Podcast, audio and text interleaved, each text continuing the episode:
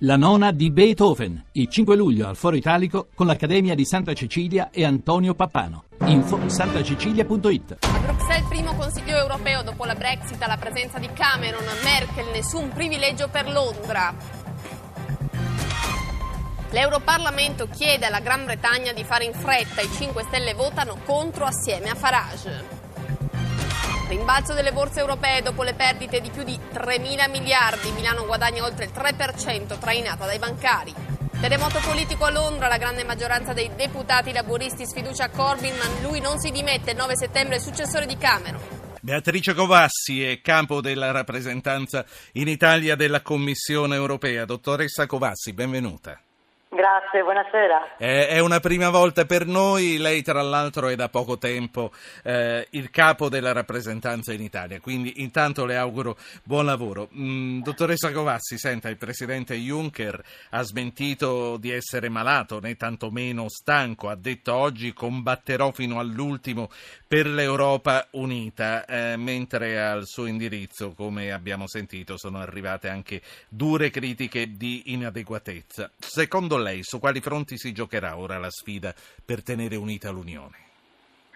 Beh, innanzitutto la ringrazio per, per la domanda perché aprire con questa, con questa uh, constatazione, con questo statement di Juncker, combatterò fino alla fine per l'Europa unita, mi sembra che in questo tempo rifletta bene il uh, sentimento che c'è in Commissione. Da un lato la tristezza che abbiamo avuto tutti uh, venerdì mattina e che c'è ancora nell'aria chiaramente che penso durerà a lungo purtroppo per l'uscita del Regno Unito, ma dall'altro una grande volontà anche di impegnarsi, di continuare sulla strada che abbiamo tracciato. Quindi i temi e i fronti della sfida sono quelli di sempre, quelli su cui già ci stiamo impegnando eh, con i cittadini e eh, con tutti i nostri interlocutori, fare di più e meglio sulle cose grandi e sulle grandi sfide di oggi penso in particolare alla migrazione, alla crescita, al digitale, eh, che come sappiamo sono temi che sono anche sull'agenda di questo Consiglio europeo, che non è solo su Brexit, ma anche su questi grandi dossier. Sì, il nostro Presidente del Consiglio oggi ha sollecitato una ripartenza che eh, preveda un'anima, meno banche, più sociale, più welfare, più cultura. Quindi, secondo lei, questa è una sfida che vale la pena di essere giocata e che deve essere vinta? Assolutamente, e dirò di più, è una sfida che ci eravamo già prefissi. Proprio pochi giorni fa, eh, la settimana scorsa a Roma, è venuto Alan Larson, eh, quindi in tempi non sospetti diciamo, e mm, è venuto qui il consigliere speciale di Juncker eh, sulle politiche sociali per lanciare anche in Italia la consultazione sul pilastro sociale e quindi trovare un pilastro dei diritti che torni al centro del progetto europeo. Una consultazione come si svolgerebbe in questo modo?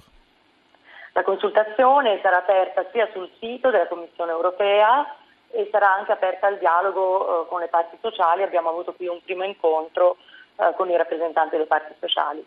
Senta, tornando a Londra, anche se eh, c'è chi è più deciso e c'è chi è più morbido, eh, l'indicazione è quella di fare presto, eh, formalizzate presto la vostra uscita e andatevene prima, il prima possibile. Ma secondo lei ci saranno i tempi e o gli strumenti per escludere Londra dalla presidenza di turno che le dovrebbe toccare fra 12 mesi, nel secondo trimestre dell'anno prossimo, cioè dal primo luglio del 2017?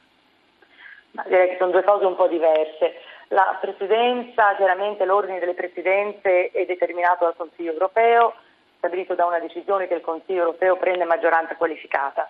Eh, come sa adesso avremo la Slovacchia che inaugura eh, a luglio, poi avremo la Maltese fino alla prima metà del 2017, quindi quest'ordine può essere solo cambiato eh, dal, dal, Consiglio europeo, non certo da, da altri attori. Sui tempi della notifica invece la Commissione è stata assai chiara, perché sinceramente una situazione di incertezza prolungata non giova a nessuno, non giova ai cittadini, non giova ai mercati, non giova né a chi va né a chi resta direi. Quindi questo il Presidente Juncker lo ha ribadito con forza anche oggi al Parlamento europeo, che bisogna chiarire la situazione il più rapidamente possibile. In questo braccio di ferro con la Gran Bretagna, dottoressa Covassi, eh, quale attenzione merita, per esempio, la Scozia che chiede a gran voce di non essere abbandonata? Beh, la Scozia di sicuro merita una grande eh, attenzione politica, ma dal punto di vista eh, della Commissione la Scozia è tuttora parte del Regno Unito, quindi eh, chiaramente non, uh, non, è uno Stato membro distinto, tra l'altro come sappiamo c'è stato un referendum recente per eh, per votare di restare con il Regno Unito, quindi soltanto eh, gli scozzesi e il Regno Unito e i suoi eh, meccanismi interni direi potranno decidere che cosa accadrà in futuro. Secondo lei quali saranno i prossimi passi dei, dei, dei prossimi, delle prossime settimane e dei prossimi mesi? Ma guardi, noi eh, siamo stati chiari anche su un altro punto, che eh, non eh, riteniamo che siano utili a nessuno negoziati segreti, negoziati a porte chiuse, negoziati paralleli, quindi aspettiamo veramente la notifica del, uh, del Regno Unito che possa dare il via a questa famosa procedura ex articolo 50 del Trattato sull'Unione Europea che darà il via ai negoziati per l'uscita del Regno Unito. Questo è il punto, il punto fondamentale eh, come ho già detto l'incertezza non giova e speriamo che eh, le tappe politiche possano essere anche interne, eh, possano essere raggiunte abbastanza presto così che possiamo raggiungere un momento di chiarezza per tutti i cittadini europei.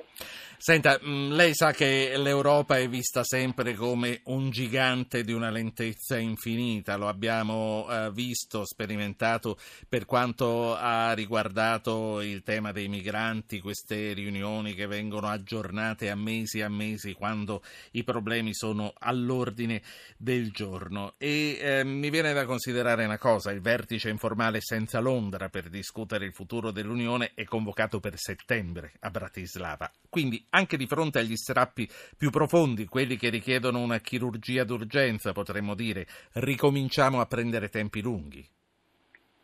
I tempi della diplomazia, i tempi politici eh, seguono delle dinamiche che non sono sempre eh, interamente razionali. Quello che mi preme sottolineare in questo caso e che questo vertice è stato annunciato da Tusk e dal Consiglio, quindi eh, decideranno gli Stati membri in che, in che modo vogliono procedere, ma mi preme sottolineare il fatto che comunque noi dobbiamo eh, andare avanti, lavorare e cercare di trasmettere appunto con chiarezza quello che facciamo ai, ai cittadini. L'ultima cosa, è vero che c'è già chi pensa di cancellare l'inglese della lingua ufficiale dell'Europa? A me risulta che lo parlino anche altri da noi, anche Irlanda, anche irlandesi, anche a Malta si parli l'inglese, quindi eh, mi, sembra, mi, sembra, una fantasia insomma un po' improbabile, ma comunque vedremo io... cosa succede nel futuro. Io con questo la saluto, Beatrice Covassi è capo della rappresentanza in Italia della Commissione europea, eh, buona serata e buon lavoro. La ringrazio, a presto.